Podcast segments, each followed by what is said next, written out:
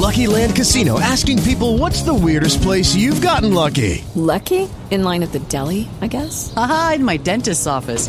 More than once, actually. Do I have to say? Yes, you do. In the car before my kids' PTA meeting. Really? Yes. Excuse me, what's the weirdest place you've gotten lucky? I never win and tell. Well, there you have it. You can get lucky anywhere playing at LuckyLandSlots.com. Play for free right now. Are you feeling lucky? No purchase necessary. Void where prohibited by law. 18 plus. Terms and conditions apply. See website for details. With Lucky Land slots, you can get lucky just about anywhere. Dearly beloved, we are gathered here today to. Has anyone seen the bride and groom? Sorry, sorry, we're here. We were getting lucky in the limo and we lost track of time. No, Lucky Land Casino, with cash prizes that add up quicker than a guest registry. In that case, I pronounce you lucky. Play for free at LuckyLandSlots.com. Daily bonuses are waiting. No purchase necessary. Void where prohibited by law. 18 plus. Terms and conditions apply. See website for details. And welcome inside to Alex Scare Podcasting. I feel like I've got someone hugely important because what her great, great, great, great, great, great grandmother did for the United States of America should not be lost. And Deborah Yates is making sure that the name Nancy Ward is not lost. Am I right, uh, Deborah? Thanks for joining me, Miss Yates. Well, thanks for having me, Alex. It's a pleasure to be here. So you are a seventh generation granddaughter of someone that orchestrated the purchase of Kentucky, was uh, very close to Daniel Boone and George Washington. Tell us about Mary Ward. Uh, Nancy Ward was Sorry, Nancy Ward, yes. name. That's fine. And um, she was known amongst the Cherokee as Nanyehi.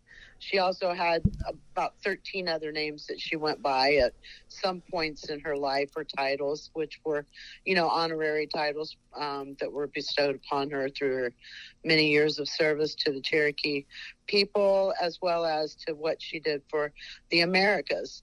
Um, she saved a lot of uh, colonialists' lives, and you know, through her warnings from her son, you know, might have accidentally told her. Was it on purpose? Nobody will ever know. And then she would use her discernment to, you know, make the judgment call. Do I allow, allow the people in the village to know what's what's coming at them? And more often than not, I believe she did decide that it life was more important for everybody and uh, would warn the settlers and you know the people living in the towns and villages and they would you know go hide or you know do whatever it was they had to do. She sounds a bit like Paul Revere, doesn't she? you know maybe a little bit. You know somebody said you know she, she reminds me of joan of arc and you know different you know historical you know people. And you know yeah i think she's all those rolled into one. She's like you know a great sundae with everything on it. And um you know she did a lot of of humane things and made a lot of speeches and her lifetime. She wrote letters to you know george washington and passed you know and worked on treaties that you know had they not been signed and dealt with that george would washington wouldn't have been able to to you know traverse the areas as freely as as he did Did did she really protect him? It sounds like she did. I believe that she did. I absolutely believe that she protected him. I believe that she was, you know, very close to her creator. Um, the stories in our tribe were that um, there would be a woman born amongst the Wolf Clan that would rise and lead her people to greatness. And through those teachings and, you know, the, the lore of the stories, I believe that you know they recognized fairly early what a special person that um, Nanyehi was, and um, she was literally trained to to become the woman that that she was. She was offered to um, because she was born to a single woman. Uh, not that she was not, you know. Uh, illegitimate so to speak but her father had died before you know right before her birth. And uh, the custom would have been to have offered that child um, to someone that probably could have taken care of it better than you could have. And there was a lady named um, uh, lucy ward who came from england um, after Nanyehi's uncle, Okanastoa, had been to Europe on a ship called the Fox, and um, she ended up falling in love with Oconostoa and coming to the Americas. She was actually a lady in waiting to, I believe it was King George II's wife. It was either the second or the third. I'm pretty sure at that juncture it would have been King George II. So there's a rich history. You know, a lot of it, you know, could be fables, could be, you know, but most stories and fables and legends and things are are based on fact. So I believe that's what happened. Well, Deborah Yates, I'm talking to. She's talking about her what seventh generation grand grandmother, um, Nancy Ward, and she's a Native American Nancy. So a lot of people these days want to know their ancestry, and I can't imagine you're one of them. I mean, you want to go so back. I can't imagine you want to know your family history, right? So, uh, how did you find out about this connection? Well, actually, my grandfather um, called her Nani, Nanyehi, um, more than he did Nancy Ward. Um, I knew about her from probably about 12 is when I found out we were Native American. And um, it was just not talked about. It was basically kept secret for, you know, decades, many decades, because of the prejudice and so on and so forth. And when my grandfather moved to Ohio, he decided he was moving there as a white man and um, to have all the advantages that, you know, everybody else got to enjoy that a lot of Native American people didn't feel they were free to enjoy. So um, when he came up there in the uh, early 40s, my grandpa was a white man. So he didn't talk about it, and the children uh, were um, forbidden also to speak of it. And when my mother finally broke down and told me that I was Native American, um, she told me not to tell anybody either. I defied that like immediately. Hmm. I went straight to school the next day and told everybody I was Cherokee Indian. And, um, you know, which explained a lot to me that I think maybe I didn't have a full understanding of where, you know, my family came from. And then I have found out since that the seventh grade, uh, not seventh great grandfather, but my second great grandfather was also a Mayflower descendant. So wow. it, it, it has opened up a uh, a whole different can of worms, so to speak. So, um, you know, I had relatives that were also part of, you know, the Revolutionary War front that came from Scotland and started a a foundry up there that made most of the weapons that that were used by the Americans in in that war. So, uh, you know, if you clomb all that together, I just feel so deeply connected to America. It's crazy. But um, yeah, it's find out who you are. You know, it doesn't matter. You know, Belle Starr is part of my background, you know, as an auntie. And um, she was kind of a legendary lady uh, herself. Uh, and, and another descendant was um, Will Will Rogers was wow. a Nancy Ward descendant. So you know we're we're steep in um, you know uh, in this country. You know our, our, our, this is our this is our place, and um, you know it has been for a really long time. So it's it's cool. Know mm. your know your history. Know Sure. your phone. Find out who your people were. Nancy, let's talk about uh, Nanyehi. Why, why did you want to write the book now? What, what's the uh, what's the reasoning behind now when you've known about this for so many years?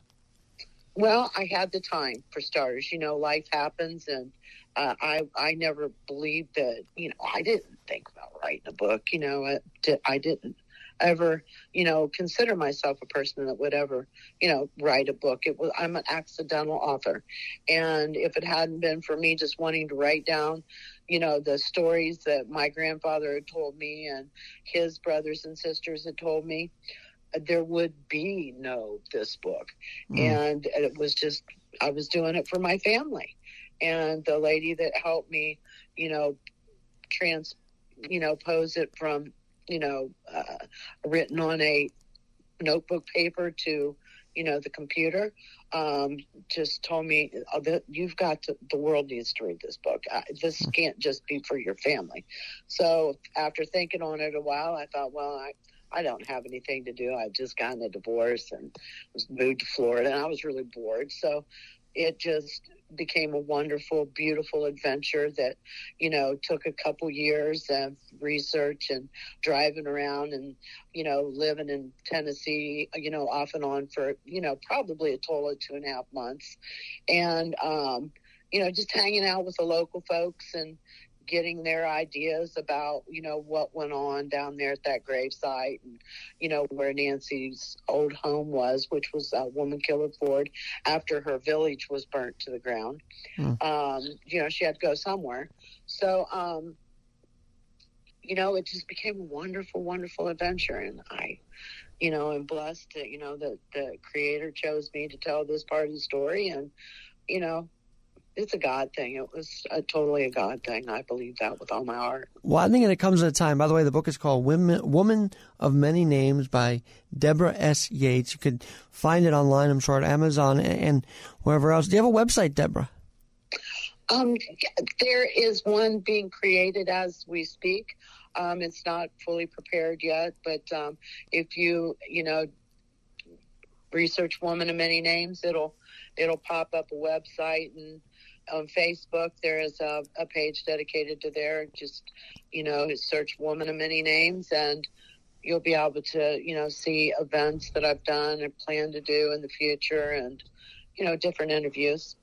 Uh, tell me about, uh, see, the timing of this to me is very relevant because we're seeing issues with in the reservations. We've seen girls gone missing. We've seen situations and crises. So, do you hope that this hits the different tribes in America right now dealing with a lot of trauma?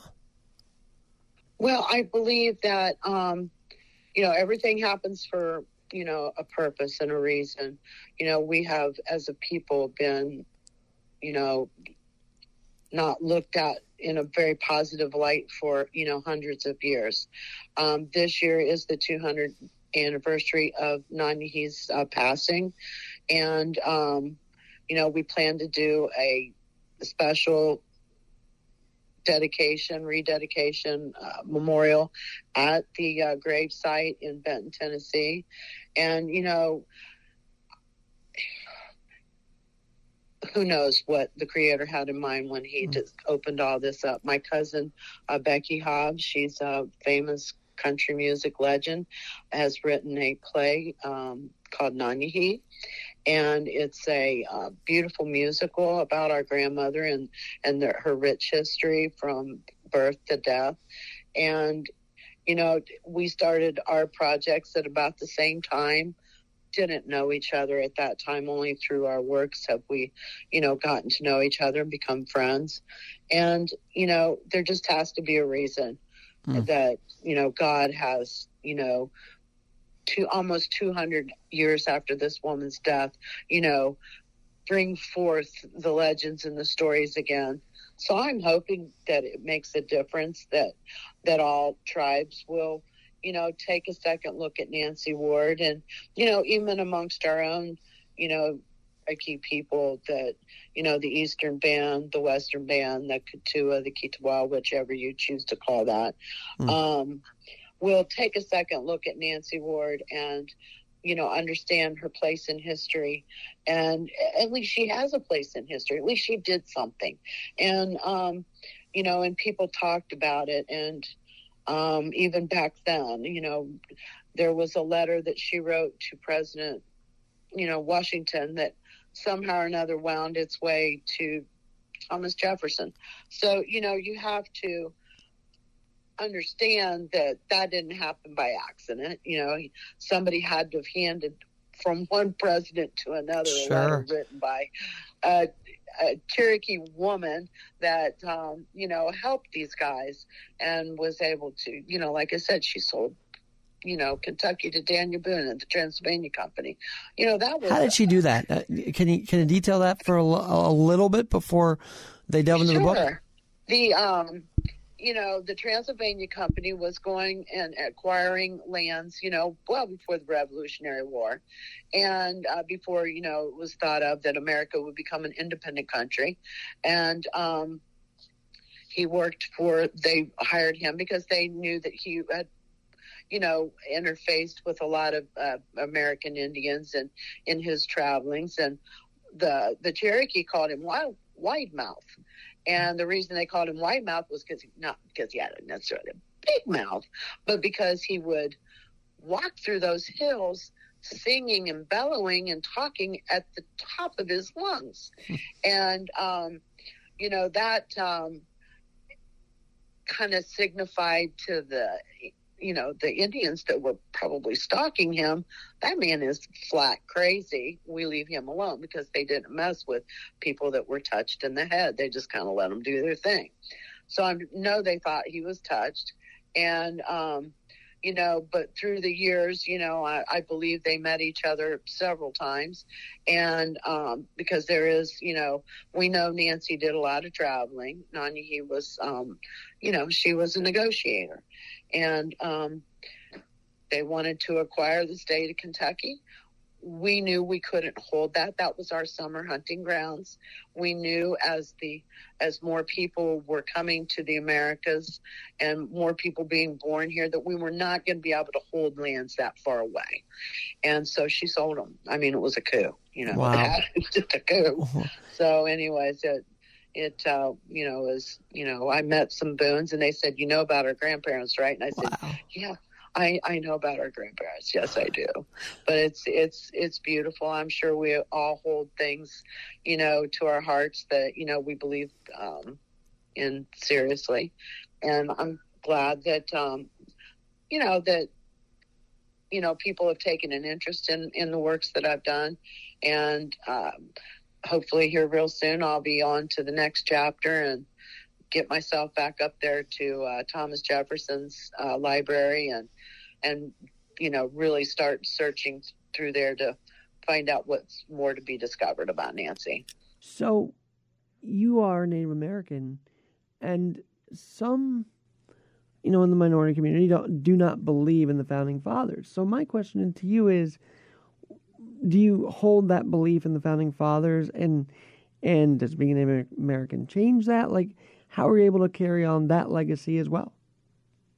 Well, you know that's a, probably a good question and um, one that I would really like to give some thought to.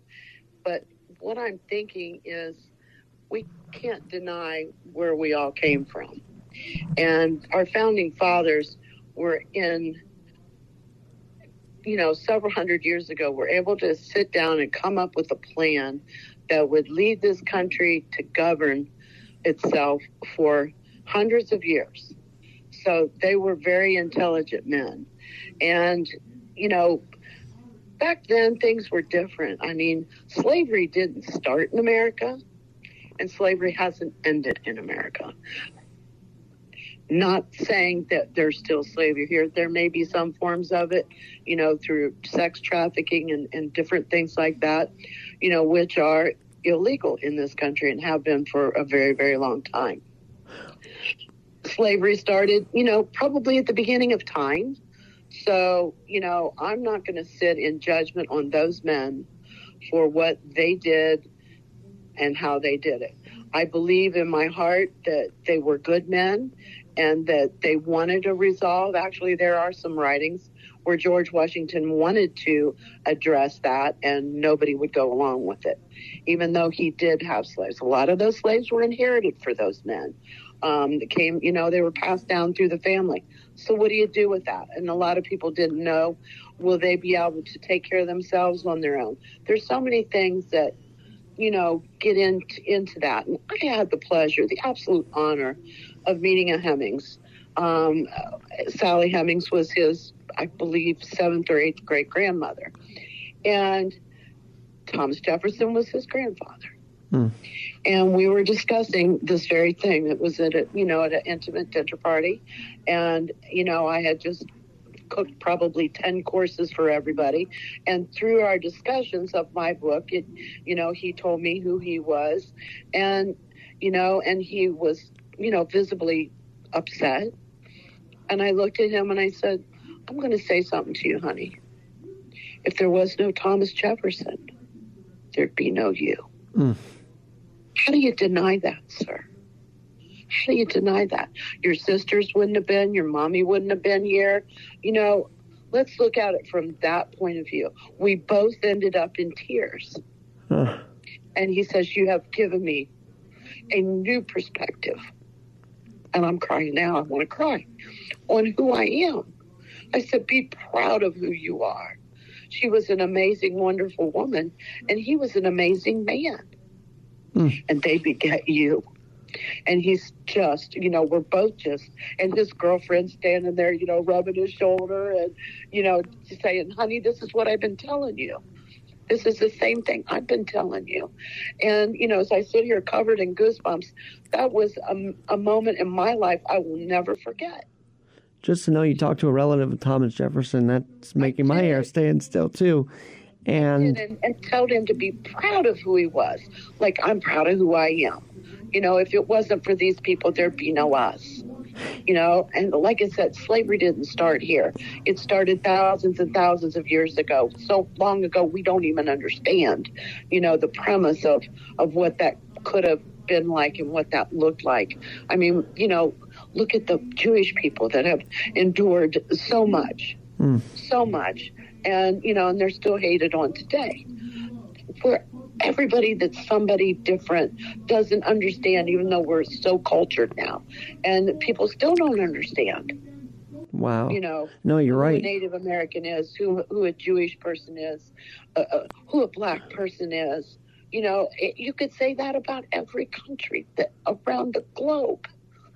And you know where we need to get is we go, oh, okay, we're all cool people, okay. We all have things to offer. We all have have ideas that are worth sharing, and we need to become one fire as a world. I don't see it happening anytime soon. I hoped I would see that in my lifetime. I'm 64 years old. I prayed when I was young to see that. That um, Deborah, where are you from, all- by the way? I am. I was born in Ohio and mostly raised in the Ohio. And right now, where are we talking to you from? I am in Bonita Springs, Florida. Well, that is uh, Florida is a very interesting state right now with all the stuff going on. But but besides that, um, COVID stuff and whatnot. But besides that, uh, how did Nanyehi transcend the boundary? I, I don't know if I've asked you that yet. I think she was able to do that because number one, she was smart, and she had been trained by her uncles who were who were chiefs, and of you know of her you know area, the Chota area. Her grandfather Matoy was you know uh, considered the the king of the, of America, and well, King George II said that, but um, you know because he had to work with something. So um, he, Matoy sent a um, a hat to to King George II, and it was called the Crown of Tanasi. And somewhere it still must be over there um, in England. But you know, you know, our ties are so so bound up with our European ancestry, and you know, because you know, most everybody descends from there. Right. form or another. Right. So, uh, you know, one province, one area, one country, or multiple countries, you know, and it, it is a beautiful thing, you know, and people need to get over themselves. We cannot change what happened 200, 300, 500, 2,000 years ago.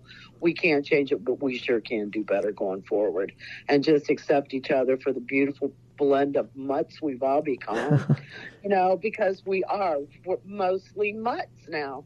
You know, you know, you get your pie chart from, you know, ancestry DNA after you know you give them your sample of spit, and um, they go about figuring out where all your spit came from.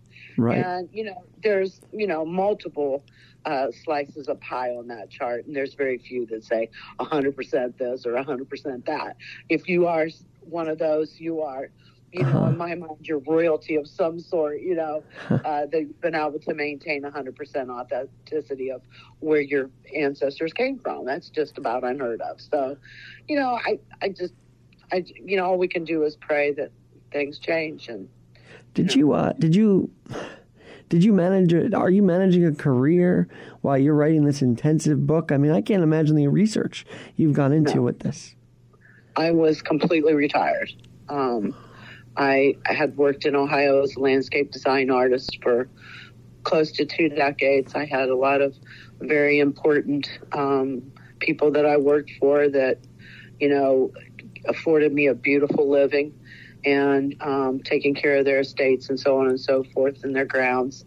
And when I left Ohio, I was so broken inside that I had to find purpose. And um, writing about Nancy gave me the purpose that I needed to to build a life again, to put one back together, and, and go on again. That is, uh, it, it's great that Nanyehi and, and, and Nancy, if you will, uh, gave you that hope again. But I've got to ask you this uh, to pretty much wrap it up. I'm a sports guy, and I see the attacks on all these teams, and it's very, uh, it's very hard to think that getting rid of a name could actually help the current day Native Americans. And maybe I'm wrong on that, but I feel like the way you're writing and it w- wouldn't be more of an encouragement to write about these people, uh, about these Native American heroes and heroines, than to get rid of names. Uh, it just seems pointless. W- would you agree, or is there merit to getting rid of these sports names? You know, I, I have mixed feelings on, on all of that. I, I personally, to me, I think that that some of the strongest people on earth are are on those teams that you know held you know the Cleveland Indians, you know, so on and so forth. And you know they're they're talented sports people, and they named them after strong, you know, legendary tribes and so on and so forth. You know, now we're going to have some really unusual names. You know, I mean, it didn't offend me at all, but you know, who am I? I'm 60 some years old and I come from a different mindset Mm. than a lot of these, you know, the young people that are seem to be more upset about those things than others. Um, you know, and they're more displaced from that time than than we are. But I don't understand it. I, I don't. I looks like it's all going to happen. They're destroying statues of, you know, northern people and southern people. I had, you know, people that fought in the uh, Civil War. My family were, you know, in the north, and um, you know, laid down their lives, setting, you know, people free. That's Mhm. what it was for. You know, now they're trying to change their minds and oh no, you know, always, you know, another hundred years since then, but now you think you know better what they were doing a hundred and some years ago, Mm. 140 years ago. No, I don't think so.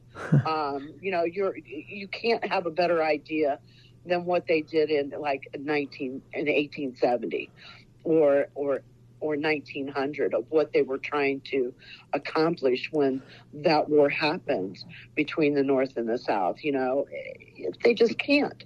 And, um, you know, if they want to say they do, well, then more power to them, but they're lying to everybody. It's what they're doing. They're Mm. lying. And that's my personal belief. Deborah, this, Slavery wrong? Of course, honey. It, it was wrong on every single level that there is. Deborah, thank you for this insightful uh, conversation. I'd love to have you back as the book goes. And I know that Elia Kazan regretted not making a movie. So, if this book ever does lead to a movie, I'll, I'll be in. I'll be taking a look and, and uh, have you back and see what steps are next in the next chapter, as you say. That would be be a wonderful end to all this. would be a wonderful one. Well, Deborah S. Yates, uh, do you, so are you online at all? Do you have a Twitter or not really? Uh, No, I really don't Twitter. I don't Instagram I don't Twitter. I'm I'm old. I was just you know that stuff just yeah no. I will only do that if I'm made to. Understood. Well, Deborah Yates, seventh, I believe, seventh generation granddaughter, a great granddaughter of uh, of Nanyehi uh, Nancy, a woman of many, many names, Nancy Ward. My goodness, I love this conversation. Please do come back. I will. Thanks a lot, Alex, and you have a, a safe night.